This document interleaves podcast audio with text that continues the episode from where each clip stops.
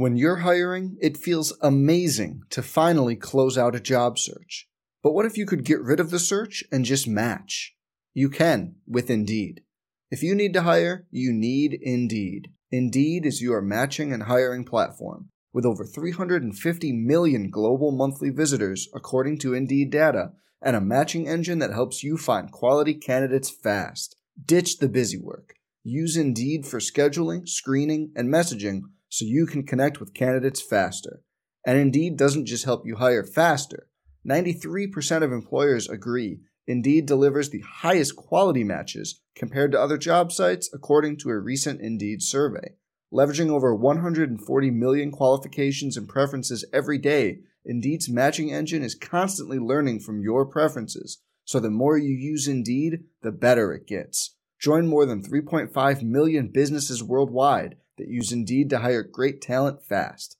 And listeners of this show will get a $75 sponsored job credit to get your jobs more visibility at Indeed.com/Blue Wire. Just go to Indeed.com/Blue Wire right now and support our show by saying you heard about Indeed on this podcast.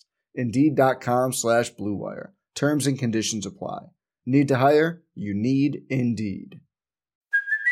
Hey, it's Kaylee Cuoco for Priceline. Ready to go to your happy place for a happy price? Well, why didn't you say so? Just download the Priceline app right now and save up to 60% on hotels. So whether it's Cousin Kevin's Kazoo Concert in Kansas City, go Kevin, or Becky's Bachelorette Bash in Bermuda, you never have to miss a trip ever again. So download the Priceline app today. Your savings are waiting. Go to your happy place for a happy price. Go to your happy price, Priceline. Look around. You can find cars like these on AutoTrader, like that car riding your tail. Or if you're tailgating right now, all those cars doubling as kitchens and living rooms are on AutoTrader too. Are you working out and listening to this ad at the same time? Well, multitasking pro, cars like the ones in the gym parking lot are for sale on AutoTrader. New cars, used cars, electric cars, maybe even flying cars. Okay, no flying cars, but as soon as they get invented, they'll be on AutoTrader. Just you wait. AutoTrader. It's Tuesday, November 16th. I'm Jeff Schwartz alongside Gabe Go, and this is Jeff Schwartz of Smart. You are powered by the Varsity Podcast Network.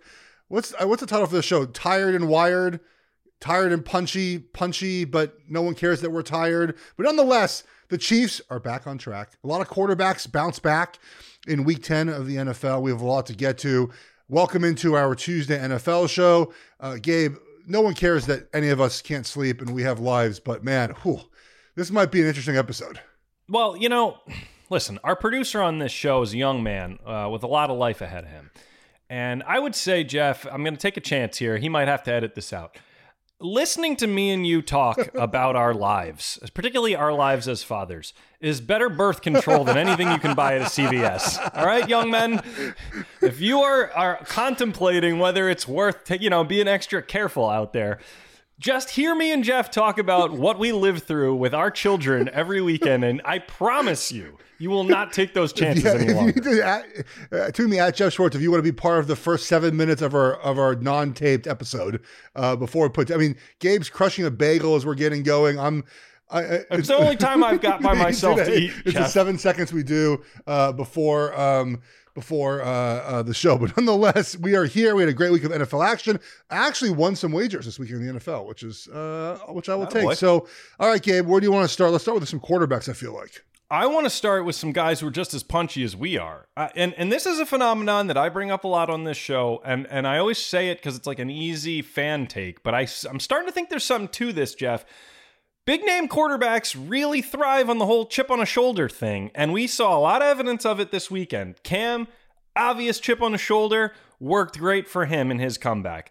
Aaron Rodgers, chip-on-a-shoulder guy, boom, takes a W in his comeback. Dak, Mahomes, both criticized for not playing that well recently, boom, exploding the best versions of themselves as their teams come back with big wins. And now Bruce Arians is trying to put a chip on his own quarterback's shoulder, criticizing him for 2 picks, one of which wasn't even his fault. Even I can admit it. Chip on a shoulder thing is real, Jeff. It matters. Yeah, it doesn't matter for all things. Like, aren't you motivated by people telling you can't do something? I mean, I know I am. I know I was, right? I actually... have a list on my phone. My agent told me to make this list when I was, I don't know, I forget what point of my career, my NFL career, of like, make a list of everyone that told you you can't do it, can't play in the NFL. And I did. And people use the motivation of you can't do it. I'm going to show you. And what happens is, because of our culture now of social media, when you have one bad week, Dak Prescott comes off one bad week so far this year of otherwise MVP-esque season. And he hears all week, oh, Dak doesn't have it. The first 7 games was a fluke, blah, blah, blah, blah. He comes down and says, hey, you know what? Screw you guys. I'm going to show you guys. Aaron Rodgers, obviously, right? Comes back from COVID, on the COVID list.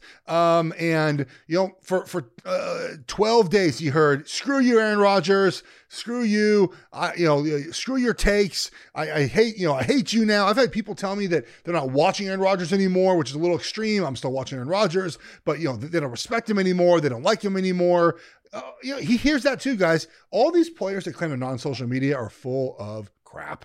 They all get this stuff. Teams, by the way, head coach, I'm not on Snapface. I'm not on Facebook or Face Twitter or whatever Belichick says. Now that it's called Meta, it's going to be hard to make those jokes. That's not happening. And they all see this stuff, right, guys? They all see people ragging on them. They can feel the pressure coming down on them. And when you have good players like Dak and Aaron and Pat, they're going to play better in those moments. Cam Newton for Carolina did not have many reps in the game. Scored in the first run he had, which was from the 2-yard line, and then the very next series passed from the 2-yard line for a touchdown. Think about what he's been through, right? He leaves Carolina after he thought he was going to stay, goes to New England, had a good start to last season, then kind of tumbled off, entered training camp as a starter. Now, I mean, it feels like very clearly that Mac Jones may have been a starter anyways, but he misses that time because of the COVID protocols. Cam was not COVID positive, but he went away from the team and had to miss those 3 or 4 days. And Mac came in and played well, and they cut Cam, and then Cam gets vaccinated eventually. Now he's back in Carolina and boom, like the motivation of that of, you know what, screw you New England, screw you NFL, I'm back, I can still play, I'm going to make plays happen. And so players use that motivation. I know I have in my life, really on the NFL side. I've never had in the media tell me, you can't do it. I don't know. I've had people not hire me. It's a little different than like outright, like not wanting, the NFL's are more ruthless than that. Even college. I mean, I had coaches tell me I never played in the NFL, all those things. So you use that motivation. And remember, we are way too reactionary week to week. That's why I think people enjoy following me on social media, because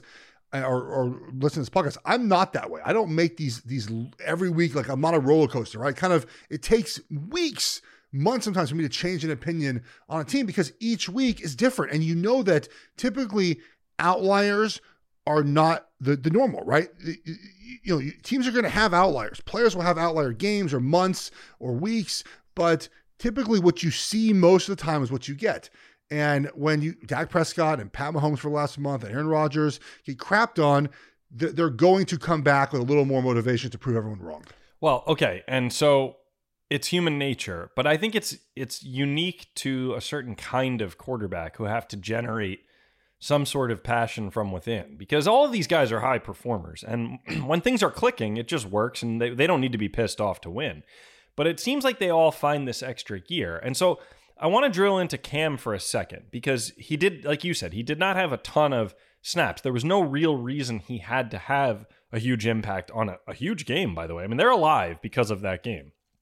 And actually, the Cards are in trouble. We'll talk about them both in over-under. But I guess what I'm curious about is, like, do other people buy it? Because I saw this video that everyone's sharing of, like, Cam circled up in the huddle on the sidelines, and everyone's listening to him, and he's coaching them up, and he's immediately the leader again. And that's a very convenient thing for fans to point out. But is that real? I mean, you've actually been in huddles with the guy. Do people buy him immediately? Well, you buy the veteran experience. Of course you do, right? I mean, he's played 10 years of football. He was the MVP. It's interesting. It's ironic that his first start again, or first time on the field with the Panthers again, was at the place he had his first start, which was in Arizona in 2011. Of course, if a player of 10 years who has had the stature that he has had comes to the silence and says, hey guys, this is what we're doing wrong, especially when things aren't going well, of course you listen to him. Your ears perk up. Your ears perk up. And you listen to a guy that has that. I remember, Eli Manning, I've said this before, I played with Eli after he won his two Super Bowls. So it's a little bit different than playing with Eli either before or after that time. But Eli did not talk very much. But when he did talk to us, he wasn't shy, but he didn't team speech very often. But when he did, and I'm not sure Cam does it as a team speech guy either. I have no idea. But when Eli spoke, and I didn't know Eli from scratch. Never talked to him before. Never met him before. When I got to New York, again, he welcomed me, but he didn't give a lot of speeches. He didn't talk to the team during training camp, none of that stuff. But the first time he got up and spoke to us about something, I forget what it was, you're like, oh, okay. It matters more when Eli says it because he's been there. He's done it. And Cam has been there and done that. And for that team, there's a lot of young players on the team. Sam Darnold's not their guy. He tried to be their guy. He's not PJ Walker. You take the personality of your quarterback, right? That's typically what teams are. And in that moment, I saw the video too. Cam's leading. He's a leader. I think he gets a bad rap because he dresses is it stylish? I don't know. I could never dress like that, but he dresses a stylish way. He has press conferences that might not be normal. He uses that weird font, whatever, but no one has ever questioned him as a leader, right? No one's ever questioned that in Carolina. And we saw that on the first game back, the team gravitated toward him because there was a void on that team. There's no veteran vocal leader on that team. Yeah. Well, the charisma part has never been in question. And and I think he was criticized for it being too much or it being, look at me, but they do look at him. I don't know. That's one of those times. Both things I've offered in this segment are pretty dumb fan guy takes, but you're telling me as a person who's literally been in the huddle with this dude that it's real, that people actually respond to that. So then let me ask you this. Bruce Arians is trying a trick that worked for him last year, and I think it's a risky one to go back to this year. He's publicly calling out Tom Brady and saying, we lost because Tom didn't play well. His picks were on him. They weren't on the receivers. That's debatable. He's basically just going back and hoping this works and it fires up his quarterback and not lose his quarterback. Do you think it will work? I don't know. Will it put a chip on his own quarterback? It seems to have always worked. This is what always works, right? Is always being able to find ways to motivate Tom by calling him out, by saying he's done, by saying he's washed. Those are all ways that have worked in the past. I don't know why it would be any different now. Tom was salty, dude. He barely did a post-game press conference. And this, salty Tom is what we've come to expect, obviously, after bad performances. But yeah, I don't know why it wouldn't work this year. That's the thing, right? This is the proven now over 20-year career that when you doubt Tom Brady, especially in the playoffs last year, you just shouldn't, because you're going to end up not costing your team, because typically we're fans doing that, but you're going to lose those moments because Tom Brady thrives up being criticized. Yeah, but by his own coach at a time when he wasn't even actually to blame. But last year, same thing happened, and Tom wasn't to blame for some of this stuff too, and it worked. Now, Tom might just be immune from it, and maybe the team needs to hear that. Maybe Bruce Arians, it makes sense to tell the team it was Tom's fault. I don't know. Maybe he understands he can take the blunt of this and just be like, okay, fine. I it's my fault, everyone. It might not be, obviously, but there's an understanding between him and Bruce that I'll take the fall for it. It just works better for our team if I do that. Maybe that's the way they motivate themselves. Okay. That's an interesting mind game that you're playing with Tom Brady. Also, by the way, you brought it up. What a baby! Just do the post game. What's your problem? I'm a Tom Brady defender, especially on this show, because there's no one who hates Tom Brady more than Gabe over here. But yeah, he should have done a longer press conference. I don't like when players do that when they lose. I know it sucks you lost, but when things are good, you do the press conferences. When things are bad, you gotta do it also. Yeah, that's just part of the gig, and sorry, it is just a game and you lost the game. You just have to answer the stupid questions. You don't have to love it. You don't have to give long answers. You don't have to be a ball of fun, but just stand there and answer the questions. That's just what it takes. I don't understand why it's I don't like losing. Well, yeah, no crap, dude. Who does? How about the guys who lose almost all the time who still show up and have to take those dumb questions? It's part of the gig. Yeah, your Jets, they keep showing up every week. They show up and answer the questions. Robert Sala's not ducking the media. God bless the guy.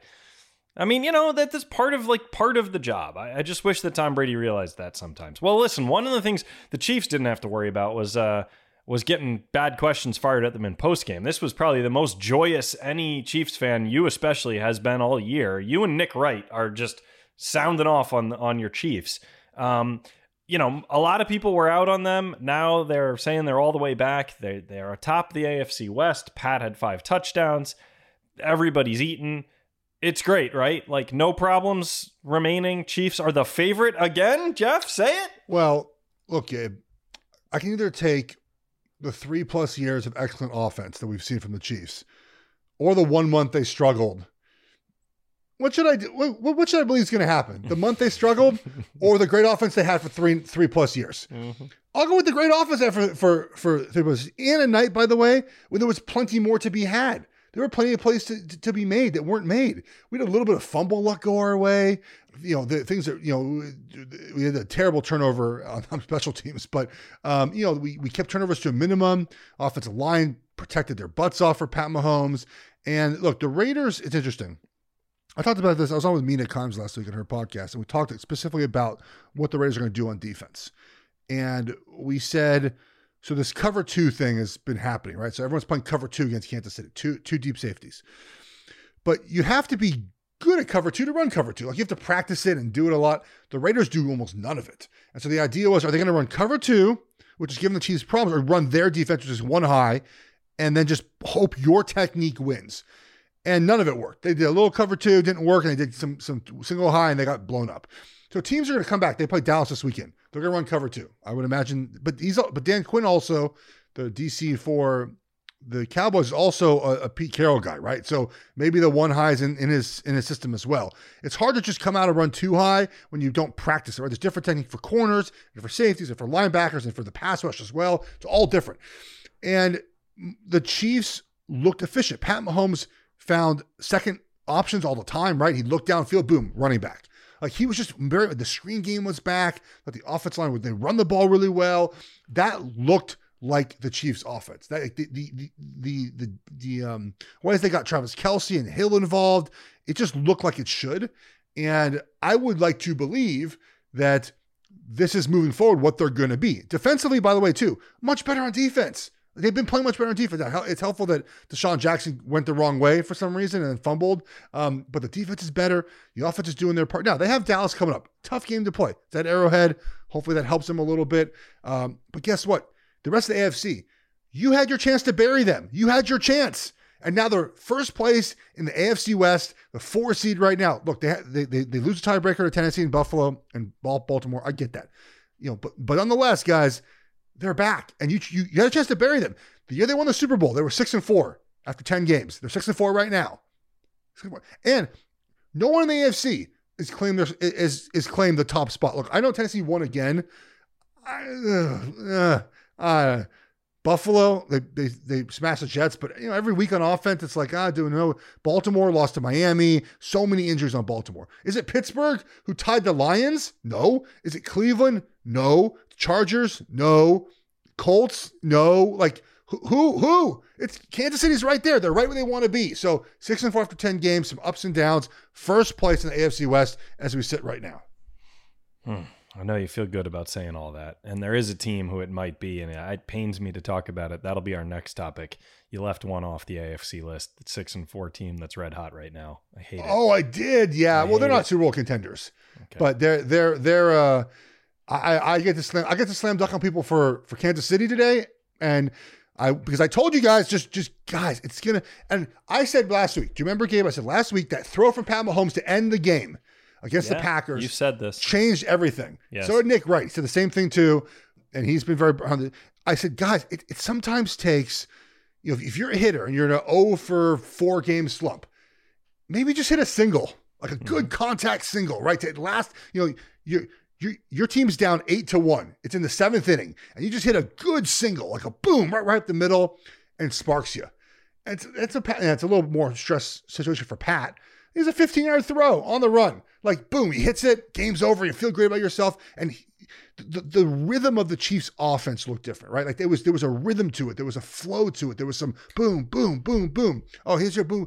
Kelsey's open. So it just felt like the Chiefs' offense. So, guys, they're back. I'm sorry to tell you. Okay, well, you're talking so much about rhythm, and if something felt like back to normal, and oh, man, it reminded you of the good times.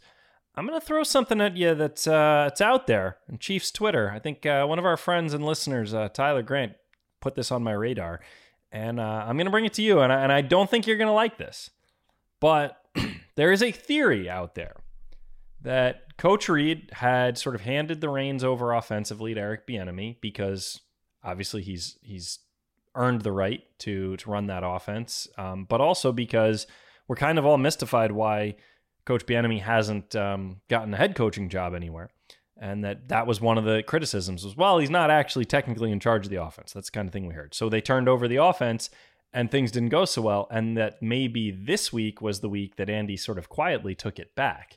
That's a summary of a take that is out there. I don't know if it's right or wrong. Care to respond? Yeah, it's wrong.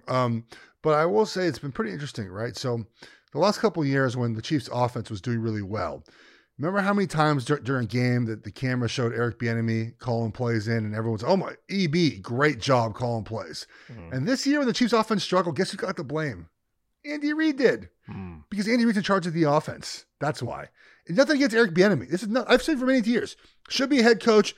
Someone should hire him, be the head coach. But when things are going well, people praise Eric Bieniemy. When things are going poorly, they bash Andy Reid. Like, should, right? That kind of tells you, I think, who runs the offense. It's Andy Reid. Andy Reid does a collaborative effort. It's not just him, right? Like he says, okay, you have, Bieniemy, you're scripting the red zone this week, or you have third down, whatever it is, or offensive line coach, you do the run game. Like everyone has their, and it's a collaborative effort. He's not just calling plays himself. He'll ask people, hey, what should we run here? But the idea that Eric Bieniemy called the offense this year and therefore it was bad and how Andy Reid took it over is BS. It's always Andy Reid's offense. He didn't give it up. Then why would he give it up? There's no point in giving it up. So that's not at all what has happened here. And that would have been reported, by the way, 100%. There would have been people in the NFL who wanted to get that out if that was true, and it's certainly not true. Okay. Well, thank you for clearing that up. I didn't know what was right or wrong about that, but I know it's circulating. All right. So I asked you at the begints, are the Chiefs the favorites? Let me end by just saying, are they the favorite in the AFC right now? I'd bet on them, but they're going to have a tough playoff road, though. They have to go to Buffalo and go to Tennessee. I still think Buffalo is that team because Buffalo defensively is doing some really good things. You know where else they might have to go in January? If things keep up, I hate saying it, they might have to go to New England. I don't think they're necessarily going to win the division, but, man, they could be the top wildcard team the way they're playing. So Mac Jones didn't have to break anyone's ankles this week, didn't have to cheat. He still has $15,000 in his pocket that he should have been fined for last week. And he managed to throw for 100-something yards, and that was enough to get dubbed, the next coming of Tom Brady, as he won, I think, 5 straight now. 5 straight? It's crazy the run there. I think it's 4. 4 straight, yeah. 5 of 6, whatever. They're 6-4, and they look really good. Their defense is good. They're beating good teams. They just basically ended the Browns and maybe Baker forever.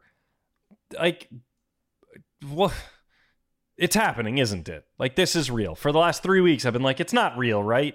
And you're not sure, but now it kind of feels real. The Pats are good. Yep, it's real.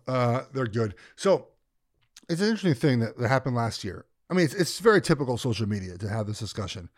So, and no football people actually said this out loud because it's not true. So last year, Tom Brady went to Super Bowl. And the classic response is, see, it was Tom Brady and not Bill Belichick. That guy can't coach at all. He lost his edge with Tom Brady gone, and you're like, guy's been a good coach for 40 years, just forgot how to coach. No, they were 7-9 last year with a bad roster. They improved the roster. Now, if you want to give Belichick grief, it's for his roster management, which has been poor. No one says otherwise. It's been poor. He can still coach, and guess what? He has a team now on defense that's what he wants it to be. They're multiple, right? They do different things, which they always do. A lot more zone coverage this year, not as much man coverage. He doesn't have Stephon Gilmore. So they've changed their identity a little bit. Offensively, same as the Tom Brady method. Run the football, right? Good physical offensive line. They dominated that game. Smart, efficient passes. You're not asking Mac Jones to do too much. Just like, the later years of Tom Brady, you didn't ask him to do too much. And of course, there's going to be if the Patriots are in a shootout, right? They need to win a game 35-32. Is that what they do best? No. Can they do it? We'll find out. But when your offense is on schedule, this is what it can look like. Mac Jones is making better throws each week. He's improving each week. Does he have the upside of Trevor Lawrence? No. But I think if you were the Jets, would you rather take Mac Jones right now than Zach Wilson? Well, yeah. I said that all along.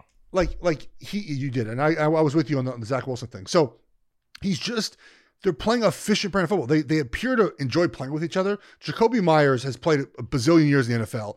Never had a passing touchdown, or receiving touchdown, I should say.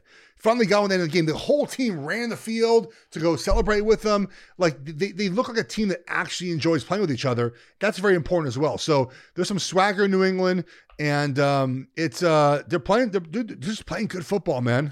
Yeah, they are. And so we just talked about Coach Bieniemy in Kansas City and what credit he does or doesn't deserve, or what blame he does or doesn't deserve. Here's one of the things that drives me crazy about the Patriots and NFL media at large. And this is not a knock on the guy who tweeted this, because I think he does a good job, but he's just sort of been doing this a long time and goes for these narratives. Ed Werder, Josh McDaniels can coach and develop a quarterback. That was the tweet. And then he shows, Mac Jones's numbers so far. Like, is that really the take that Coach McDaniels is the one figuring all this out? Like, what? Isn't that just sort of a lazy thing to say? Josh McDaniels proved already that he's at best, like a Belichick sort of errand boy kind of coach. He's just doing what he's told. He went and had a chance to run his own team, didn't go anywhere, and he came right back home to dad. Like, why are we still talking about Josh McDaniels like he's a genius? He deserves credit for Mac Jones, but what other quarterback has he developed? Like the idea he didn't develop Tom Brady. That was like Charlie Weiss, whoever was the OC way back when Tom Brady was there. Like, he deserves praise for this. I mean, you cannot deny that he has done a good job with Mac Jones so far. Well, but to claim he's this overall quarterback whisperer seems silly. But he's a first round pick who went to Alabama. Like, he didn't come in needing a whole lot of molding, like, and they don't even ask him to do anything. He dinks and dunks the whole damn game. How many yards did he have? None. Mac Jones had 198, I think, 196 yards. Right, great. The Patriots' point differential's +100 the last 4 games too. Like, they're doing it all. I mean, it's impressive. I guess I'm just, Belichick is probably like, yeah, go ahead, Josh. Go take the next opening and see how that goes for you again, buddy. Like, you keep telling yourself you're developing my quarterbacks. Let's see who believes that. It's a silly thing that keeps coming up, and I think he must have some good agents or PR people. It's always out there. Every time they have a little bit of success on offense, it's Josh McDaniels' time. I don't get it. Look, here's the thing, too, about this game, the media game. And we're going to talk about Russell Wilson in a few minutes, because the way that we had talked about Russell Wilson this week was embarrassing. It wasn't we. It was two people mostly. Mm. Is that, the media members do favors for people that they like, mm-hmm. for agents. Mm-hmm. And this is how the sausage is made. And it might just be Ed Werder, his boys with Josh McDaniels, and send out a tweet. Like, it could be that simple. That's the way it is, though. But you know this. Yeah, and I'm not trying to single out Ed. Lots of people have said stuff like that. And, like you just said, like, there's some truth to it. I don't know. I just get salty. Every time the Patriots have any success at all, and I have to watch that in my timeline, I get pissy. I'm sorry. Well, can we take a quick break and come back? And then I got a few of your triggers. I got one name in particular, man. Let's do it. And Hank has a new term that he coined that I like. He's got a trademark on it in the rundown. Get ready, guys. Kingsbury collapse coming up next. I love it. Some people just know the best rate for you is a rate based on you with Allstate, not one based on Carol. She's more focused on hitting a high note than the car in front of her.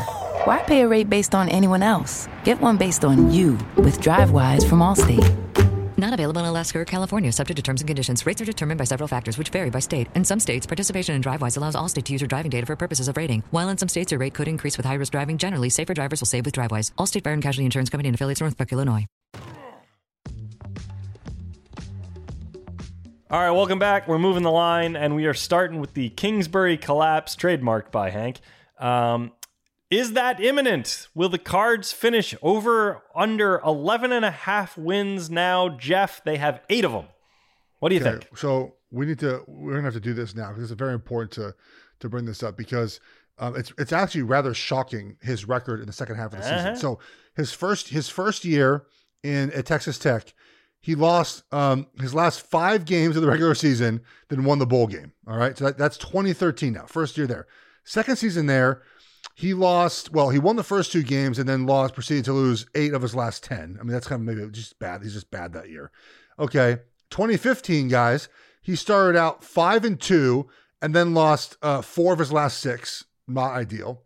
In 2016, he just was bad that year. It was 3. He was 5-7. How does he get hired in the NFL? But he started out 3-1, and then lost 6 of his last 8. So great start, and great finish there.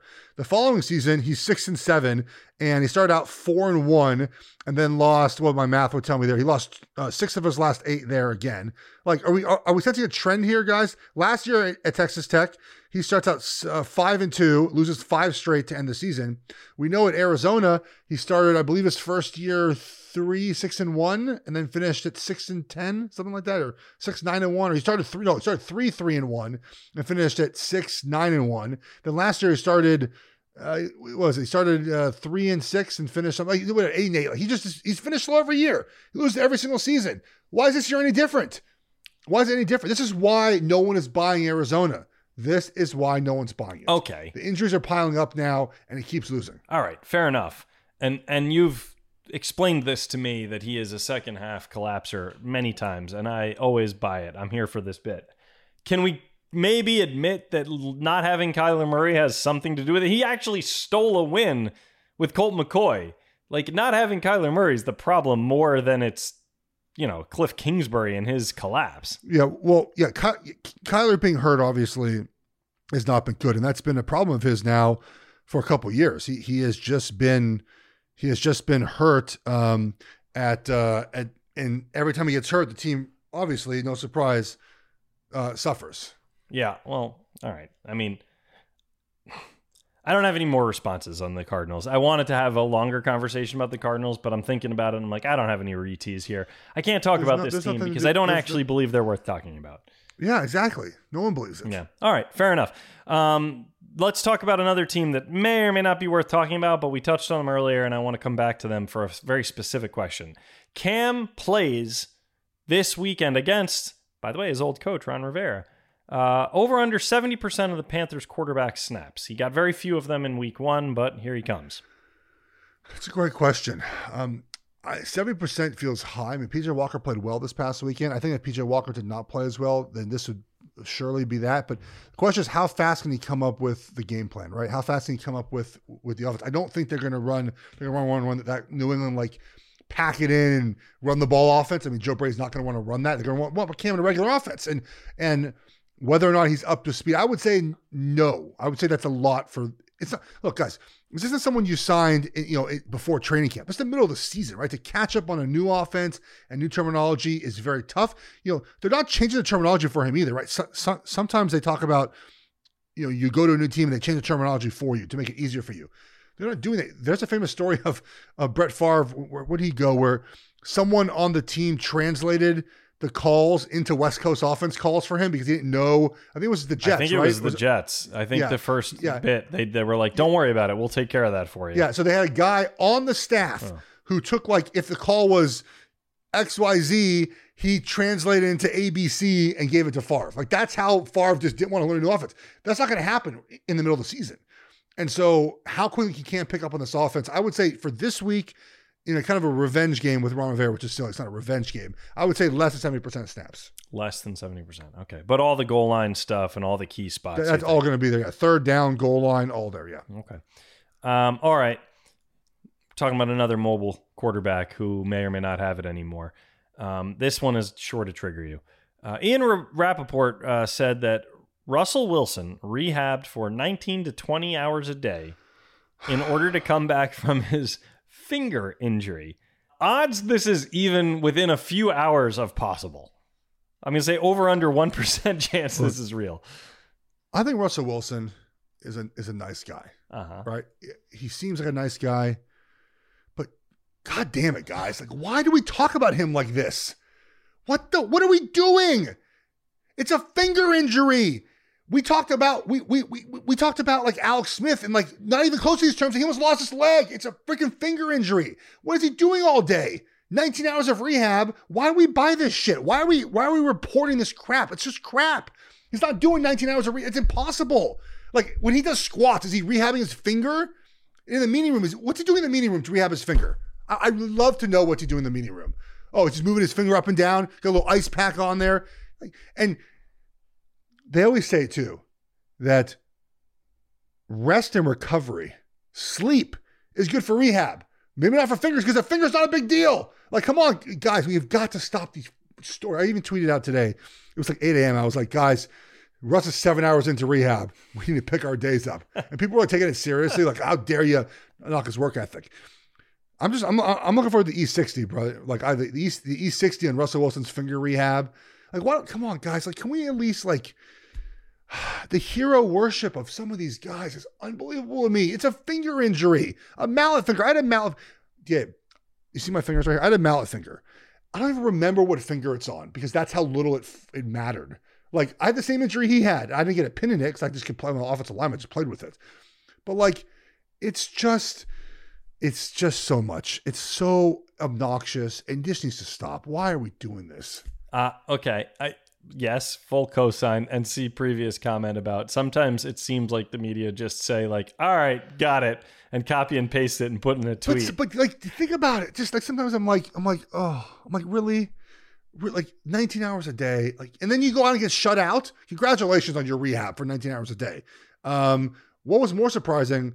Was it running this story or Pete Carroll throwing what appeared to be a foot phone on the floor instead of his challenge flag? I didn't actually see that, but yeah, you need. Yeah, he like tried to find his challenge flag, and he just like threw like what looked like a foot phone, burner phone. Interesting. Yeah, or it was like a mouse. I don't know what it was. Like it was an electronic device that maybe it was like a meter or something. I don't know what it was. It was odd. It was very, very odd. But as Hank notes, he might win comeback player of the year, Russell Wilson, because. Oh yeah, that finger from injury. That injury. Yeah. Well, you know, another Hank point here. A lot of mic time for Hank. But I think it's the first thing I thought as well. Maybe since you're talking about rest and recovery, maybe Russell is including like an 8-hour night of sleep into his 19 hours. That would still only be 11 hours of rehab time, which I feel like is a lot, but whatever. So now you get 8 plus 11. That's a 19 I can actually believe is possible. Why would you include sleep time? You gotta rest and recover, man. That's such... Oh, that's like the way when you do your taxes and you say that, like, you know, you have some magazine subscriptions and you take it as a deduction. Oh, I do all that. Yeah, right. I do all that. But... yeah, of course I take that stuff. But I actually use The Athletic for my work. All right, see, sense. So that's a real deduction. So maybe he's just putting 8 hours sleep into the rehab time. Maybe that's how he's doing it. Something you and I cannot do. 8 hours sleep would be that'd be the best night's sleep I'd had in months. I promise you right now, we're recording this on Monday. I end my radio show tonight at 9 p.m. Eastern, my Pac-12 show. I will be asleep by 9:35. I'm not watching a second of the Monday Night Football game. I don't even know who's playing. I do not care. I'm not Niners Rams, I think it is. Which is gonna be stupid because I gotta talk about Odell at some point, possibly. So we'll see. You might have to wake yourself up to comment on Odell. But we'll definitely be talking about him next week. We can promise you that because whatever the hell happens. I bet nothing happens. It's just we're recording this before the game. I bet nothing happens with Odell. Like nothing whatsoever. Yeah, I don't think they're gonna do much with him week 1, and I think they're gonna be careful with him. He's got that bum shoulder, right? They're gonna want to be very careful because now they really need him. He seemed like a luxury when the trade was sort of getting announced, or the signing rather was getting announced. By the end of that last week, they had to have him because Woods is gone now. So like, I don't think they're going to be in a rush. I think they're going to try to sneak through this week without using him much and then factor him into the offense more and more over the next few weeks. All right, let me ask you this. How many more weeks until I am willing to admit that the Titans are kind of good over under 4.5 weeks? Take the under. The show will never be that. We'll never do that. So it's okay. So we're basically February 14th is the soonest we'll admit they're good. Yeah, basically we're basically the AFC South is dead to us, right? We don't talk about the C team up there in Indianapolis. We don't talk about them. Mm-hmm.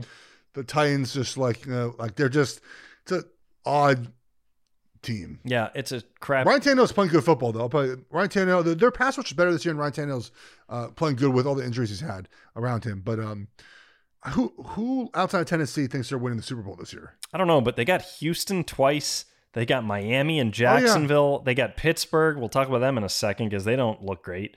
They got the Niners, who might have given up by the time they get them. I mean, there's a very good chance the team we don't want to talk about has 12, 13 wins. Like, they're probably they have the tiebreaker of the Chiefs. And, like, they're going to be the one seed. The tiebreaker of the Chiefs and Bills. And then, you know, let's see who else is still healthy by then. I mean, they will have had all their pieces in place for weeks. Like, they had their big injury. All the other good teams are probably still waiting for their big injury. That's just the way life works. So I don't know, man. That's fair. Could be a weird one. All right. Well, I mentioned the Steelers, who somehow, what a disaster. And man, you know, I normally love the Red Zone channel, but God, guys, why are we spending so much time on Lions Steelers? I feel like I watched the whole damn Lions Steelers game. That was one of the worst football games I've ever seen in my life. And now we got a tie. So Jeff, you played on a pretty horrible team in Carolina at one point. You're qualified to answer this question. Yeah. What are the odds the Lions would rather have gone 0-17 than 0-16-1? Oh man, poor Lions. I feel they. Jared Goff, by the way, has yet to win a game without Sean McVay as his head coach. That's remarkable. Some games they battle their asses off. Other games they just suck. I think you would rather go 0-17 because of the tie. Like, you have to talk about the tie afterwards. You're like, oh, we tied the Steelers. God, that game was glorious. I watched the last quarter and a half. God, just a glorious contest. I mean, the football gods delivered us. I mean, the fumbling, the missed kicks, the bad quarterback play. Oh, it was horrible. It was destined for a tie. It was a horrible thing. And then after the game, I think Najee Harris basically was like, "What? You can tie?" Every year, after every tie, there's one player they find who says, "I didn't know we could tie." Well, he gave it to him, rookie. I want to bring up interesting. So I tweeted that out, and people said, "Oh, well, how does he not know that?" Well, I'll tell you this, guys. A lot of players actually aren't football fans. They don't watch football. Like, they're just good at football. They don't watch football. Huh. They don't watch football outside of the building.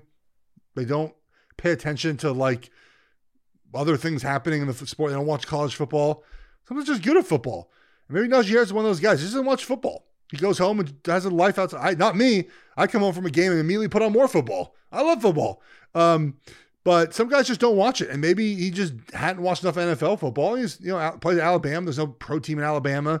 Maybe he just didn't watch a lot of NFL football. Yeah. Also, I mean, he probably didn't. And obviously college can't end in a tie either. So. And he probably didn't realize that you could ever play a game that you didn't win by 4 touchdowns because of his time at Alabama. Oh, is that Alabama? That's an Alabama joke. I didn't even know. Man. Oh, I'm sorry. We're not allowed to make Alabama being. No, I'm saying I thought we spent that time on New Mexico State yesterday. Ah, well, we did.